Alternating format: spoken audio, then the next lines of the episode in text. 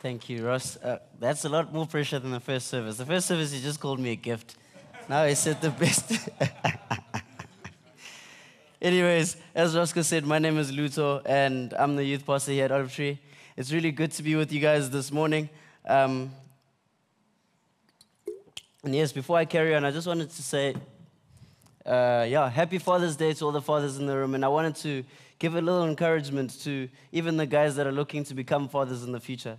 I want to just say that you've got such an important and an integral role to the future of a society. And so if you if you would just take that like so seriously, if you would yeah, it's just important. I don't know how else to express it. And like I think of my, the the role that my own father had. I was thinking of him the other day, and it's the silly little things that we experienced together that made him my hero. And I know he had a to everyone in primary school, he had a muscles this big, and all sorts of stuff, and that helped me develop into the person that I am. And so, fathers, are, you guys are heroes that don't, don't wear capes. Uh, you do a thankless job. And where there's broken relationship, I just pray that you guys would find connection and unity. Because, like I said, it's so vitally important for the good of, or for the future of our country and the world. So, yeah, without any further ado, we're going into, well, we're in our second week of the series, of the Philippians series. And so, um, I don't have any funny story to tell you. I'm just to jump straight into it. We're to be reading from uh, Philippians 1, verse 27, and that's the scripture we're to use today. So I just want to preface it first, and then we're to get back to unpacking it in a little bit. And so, verse 27 goes Whatever happens, conduct yourselves in a manner worthy of the gospel of Christ.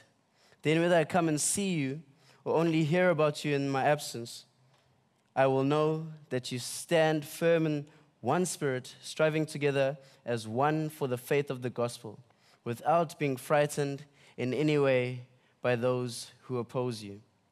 We're going to go to verse 2, as, um, to chapter 2 as well in a little bit, but I just wanted to start here. Before I settle down here, though, I want to run it back a little bit to something Ross made you guys say last week, and he said, You are not worthy, and he made you repeat that after him. So, in case you went home afterwards and you thought about it for a little bit, then you're like, what's he talking about? I am worthy.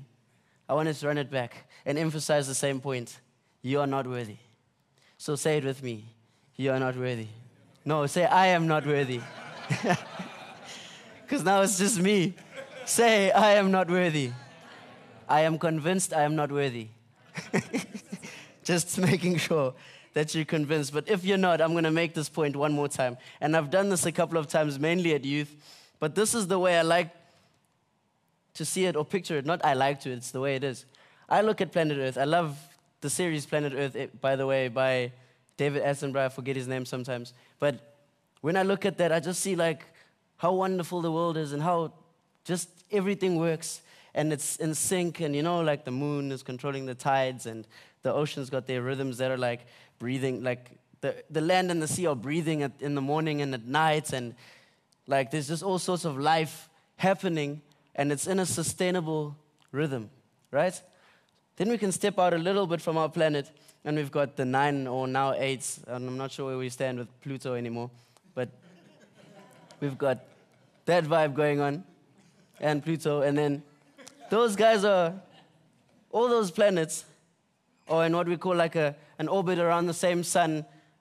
I forget what you call that one. Is it called? A, it's not a galaxy. What is it called? The Milky Way galaxy. Yes, that's what it is. And there's other galaxies. Apparently, allegedly, like billions of other galaxies. And here's what we know about all those galaxies. Not one of them is like that we've experienced is bumping into another one. Right? It's all held together and apparently, I saw this from Neil deGrasse Tyson, who's apparently not a Christian, but he speaks about like there's, like there's a matter, or like space has a fabric, like that everything rests on, which is quite mind-boggling to picture, but quite fascinating. But anyways, it's all held together and it all works. Where am I going with this? Because then you get to good old human beings. And then it goes that way a little bit.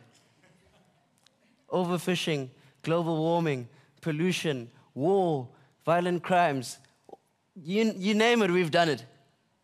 And so I am convinced that when the Bible speaks about the fall in the beginning, where human beings ate of some fruit of the knowledge of good and evil and made that decision to determine good and evil on their own terms to become gods among themselves, that this is what we're experiencing. That's the world we're living now, that there was a fall and it was tragic for humanity. I believe there used to exist a world where we were in sync with all the animals, in sync with all the systems, and everything was working to sustain the good of everything else. And now that's not the case, but it's important to, to understand that. And that it doesn't, because what we do is that we draw a line and we go, them. You know, if you're a person that cares about fishing, it's the Chinese. If you're, I don't know what other thing to pick on that's easy to pick on, but But you get the point. We draw a line and it's not us, it's them. But in reality, it's all of us. Because when we make our decisions, we say, Is it good for me? Is it going to make me happy? Is it safe for my family? And we don't go much further. Some people don't go, even go to family, but we don't go much further than the, the good of me and mine. If it's at the expense of someone else, doesn't matter. As long as it's good for me and mine. So Jesus tells this story when he speaks about the same thing again. Since in case you're not convinced, I'm going to make another case that Jesus makes. He tells this story, and I was reading the Bible one day looking for encouragement, and I found this wasn't very encouraging, but Jesus said it. And so he says this in Luke 17 verse 7. He says, "Suppose suppose one of you has a servant plowing or looking after the sheep. Will he say to the servant when he comes in from the field, "Come along now and sit down to, to eat"? Won't he rather say, "Prepare my supper"? Get yourself ready and wait on me while I eat and drink. After that, you may eat and drink. Will he thank the servant because he did what he was told to do? So you also, when you have done everything you were told to do, should say, We are unworthy servants. Say it with me. We are unworthy servants. We have only done our duty. And so, in some sense, even when you've done the good thing, when you've done the righteous thing, when you've had a good religious routine, or whatever the case may be that makes you feel good about yourself, you've only done what you're supposed to be doing in the first place. Frankly speaking, you are still unworthy servants. Now, again, when I was telling youth this, I, I did tell them they're unworthy at some stage, but I told them that sometimes I have to break you a little bit to build you back up the right way. And so, this may be bad news. And it is to some degree, but here's the good news that comes after it is that God knew your lack. God knows your lack and He always has been aware of it. And so the whole Bible, from beginning to end, is this story that, Jesus, that God keeps retelling about a Savior to come. And he starts all the way at the beginning from the stories that I can remember. I remember the story of Hosea where he sends this holy prophet to marry a prostitute. And he says, I want you to do that. And then she leaves she cheats on him and she goes back into a life of adultery. And then he says to, the, to Hosea, Go back, marry her again. Pay the price for her from the stand she was on and marry her again. And then he says, This is what I will do for my people. Though you've betrayed me, though you've turned your back on me time and time again for other idols and for the things of this world, this is what I will do for you. And then he makes the picture in the beginning of the Exodus where he says, Get the blood of a lamb and put it on your doorpost, and when death passes over, it will not touch you. Again, a prophetic, a prophetic picture of what Jesus will do for me and you, so that we may not experience the sting of death. We may die in the flesh, but we live on in the spirit for eternity because of what Jesus has done. That's good news. And then he goes again when Jesus is speaking in the New Testament. He refers back to Exodus and he says, You will look on me like you looked on the bronze snake in the desert, and you will be healed speaking about put your faith in me, believe in me, and I will save you, heal you, deliver you. Jesus goes on in the New Testament with the lost coin, the lost sheep, the lost son, saying, No matter how far you run, no matter how lost you get, and even if there's just one of you, I will pay the price for you to have you back. And when I get you back, I will celebrate. Heaven will celebrate. And I don't know about you, but that is good news. And so I needed to land on what the gospel is first before I carry on. You're a faulty person, you're unworthy. But Jesus qualifies you. Jesus died for you. In fact, the person that, that wrote the letter that we're going to be reading from, that person that wrote Philippians, he's got the same story. And so I want to take you through his story so you've got context. And I want to, let's just walk through it a little bit because verse 7, Acts 7, verse 1, not, not verse 1, but at the bottom of Acts, this guy is standing there watching those guys kill Stephen. And the next verse in verse 8, I think it is, goes, and Saul approved of the killing of them. So he approved of the killing of Christians. He watched and he approved. Chapter 9. Now it says he's breathing murderous threats on the church. He's on his own like on his own mission to persecute the church. In fact, when Jesus stopped him, he was on his way to kill Christians and arrest them. 15 verses down, God is saying to one disciple, Go to that man because he's my chosen instrument to preach the good news. And I want you to know that though you're unworthy, though you can't always get it all right, God is in the business of using broken people. Though you're not qualified, though you're not worthy, God is in the business of using broken people. And so he used Paul, and now Paul is in prison as he writes this. I need, needed to give you some context. And as you listen to this, I want you guys to listen to this from the context of your prison. Take away the fact that I'm a preacher, or Ross's position or your position, whatever. Just take it all away. Let's just be people in the context of our different prisons, the situations that we're going to, because this is who Paul is talking to. All of a sudden, the relevance of how long ago it was written really doesn't matter because life has not stopped being difficult. So, whatever difficulty you're currently experiencing or you're currently experiencing, listen to this through that, that lens and it's a bit challenging. And so we're going to start again at Philippians verse 1, I mean 1 verse 27 and it says whatever happens conduct yourselves in a manner worthy of the gospel. I just want to stick on that statement conduct yourselves in a manner worthy of the gospel. Now we can be tricked into thinking as Christian circles think because we've just had the conversation about worthiness is that I need to conduct myself in a way that earns me the rights to profess being a Christian or that earns me the rights to be cool with God even though I am a Christian. Now, I've got no beef with getting Christian conduct right, so I'm not going to tell you to ignore that. But this scripture goes beyond that. And we're going to unpack it a little bit. Conduct yourselves in a manner worthy of the gospel. What does it mean and what does it look like to, to live in a manner worthy of the gospel? Well, then the questions we have to ask are two. And first, we have to assess what does worthy mean? In this context, the word worthy doesn't mean to qualify in terms to be worth it, but it means in a manner that testifies or reveals the gospel. So if it's, it's in a manner that goes, like Paul was in prison, he says that everyone came to know because of my conduct in this prison that I wasn't in chains for myself, but I was in chains for my gospel. His conduct in that tough situation testified to the gospel, the gospel he professed to believe, right? And so it's easy, like it's easy to say this and receive it. It's easy to be encouraged in an easy situation. It's easy and comfort to conduct yourself. But what happens when you're betrayed? What happens when you're offended? What happens when you're afraid? What happens in those situations like now? We've just come out of COVID and then looting and then flooding. I don't know, Lord knows what else has happened. And then the petrol price just did its thing. What happens in that situation?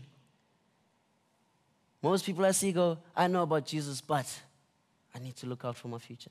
But I'm tired. But I'm scared. But what Paul says here and I want you to say it with me whatever happens, whatever happens, conduct yourselves in a manner worthy of the gospel. And we're still going to get into more of what that looks like. But he says, whatever happens. And so, again, I'm speaking to you now.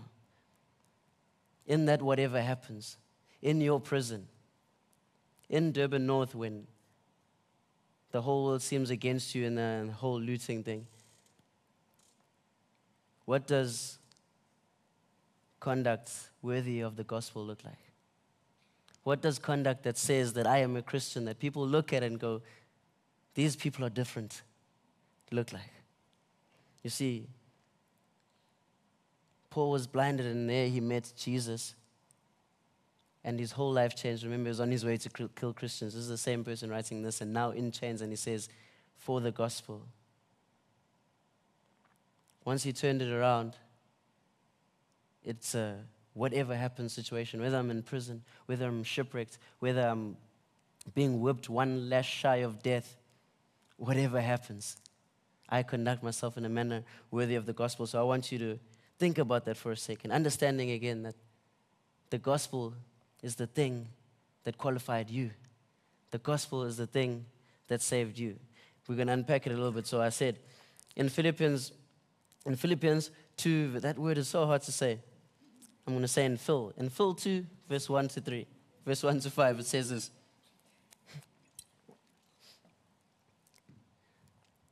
So, if there's any encouragement in Christ, any comfort from love, any participation in the Spirit, any affection and sympathy, complete my joy by being of the same mind, having the same love, being in full accord and of one mind. Do nothing from selfish ambition or conceit but in humility, count others more significant than yourselves. Let each of you look not only to his own interests, but also to the interests of others. Have this in mind among yourselves, which is yours in Christ Jesus.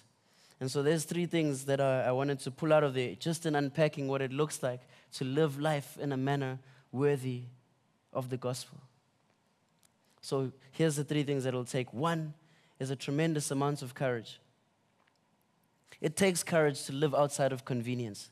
It takes courage to do things differently to the people around you when, the, when it doesn't make sense.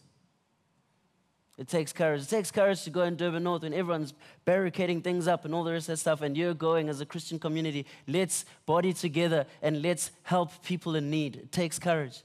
It takes courage when people are asking you for stuff to give them more. It takes courage to be slapped, as Jesus says, and to turn the other cheek. It takes courage to do the things that are inconvenient and uncomfortable that make no sense.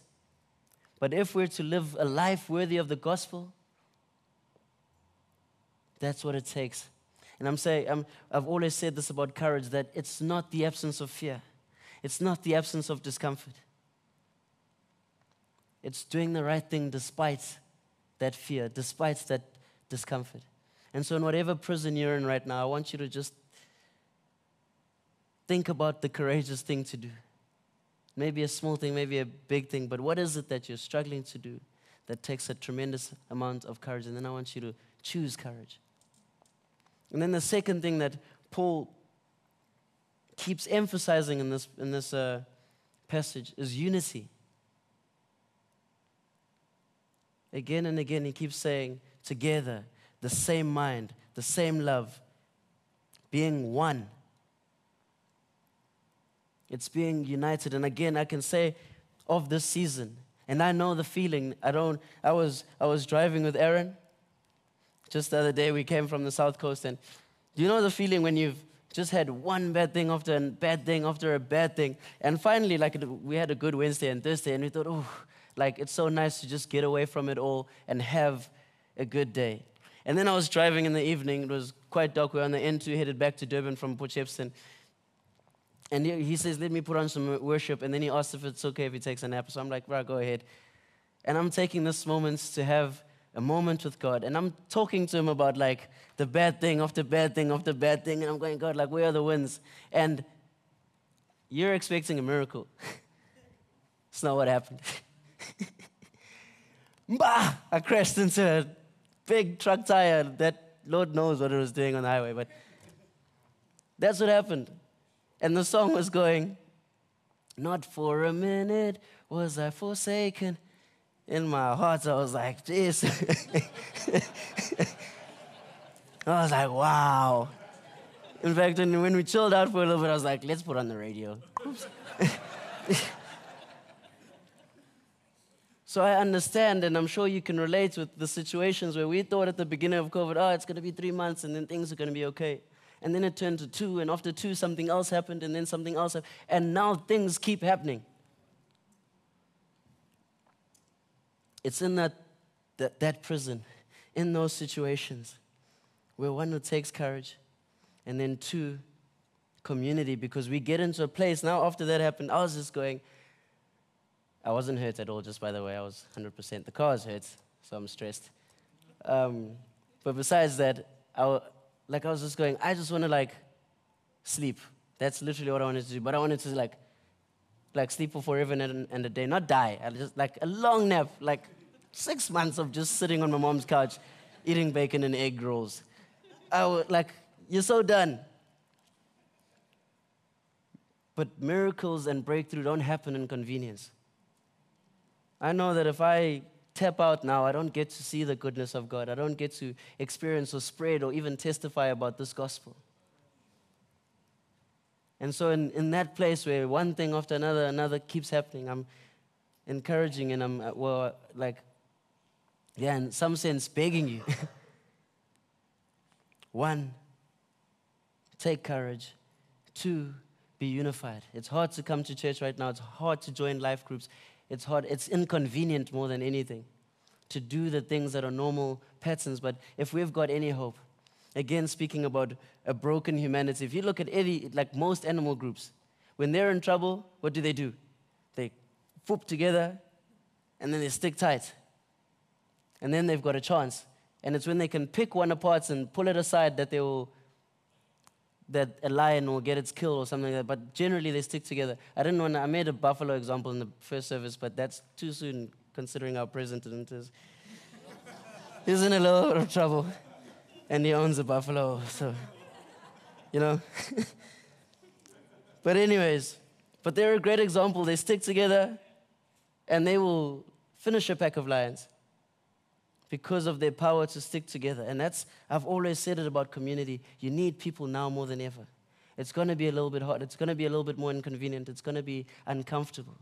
But it's in that oneness, in that unity, in the same spirit, where we live lives that testify to the gospel. And then the last thing is that humility. And this is the, this is the one that breaks the matrix. Because I referenced at the beginning that Give me a second.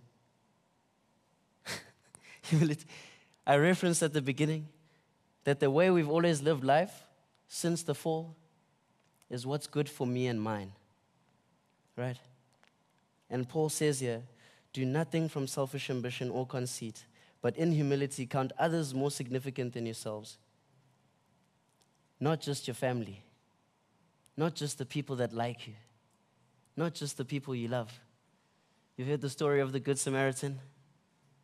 It's about who's the RVBA guy? That guy and Julius Malema meeting on a road. Who's your Julius? Oh, it might just be Julius. Who's, who's, what's your opposition? What's the, what, who's that thing? And can you treat those people in those situations, or can you be a person who lives a life worthy of the gospel in situations like that to those kind of people? But I tell you, that's where the power is. And it says, Let each of you look not only to his own interests, as we did in the fall, but also to the interests of others. Have this mind amongst yourselves, which is yours in Christ Jesus. I don't think anything I've said like needs echoing at this point. We're going to need a massive amount of courage, unity, and humility, which is in this sentence just another way of saying love that goes beyond our comfortable borders. If we're going to survive this season, if we're going to live lives that are worthy of the gospel in this season, those are the things I feel we need. And it's all rooted in the gospel, knowing that Jesus because this is where Paul writes from. He goes, Jesus did this for me. And then he put me in the situation to do it for you. Now do it for others. Amen? Amen. Amen. Cool. I'm going to pray and then you guys can head out and go practice living lives worthy of the gospel. Father, thank you so much for this opportunity. Thank you so much for your word that speaks and breathes life, God. God, thank you for your Son that qualifies us, that calls us and equips us for every challenge in life, for every situation, God. And thank you that if it's not good, it's not done. So I just pray that as we go into our different situations, our different oppositions, God, that you would equip us with courage and boldness. I pray that you would put people around us that we can draw on and, that, and, and put people in our hearts that we can support, God. More than anything, God, I pray for your love to become so real to us that we can't help but give it out. In Jesus' mighty name. Amen. Amen. Guys, thank you so much. Enjoy the rest of your morning. And there's tea and coffee and Boerewors rolls in the coffee area. Well, no, around, around the corner. Cool.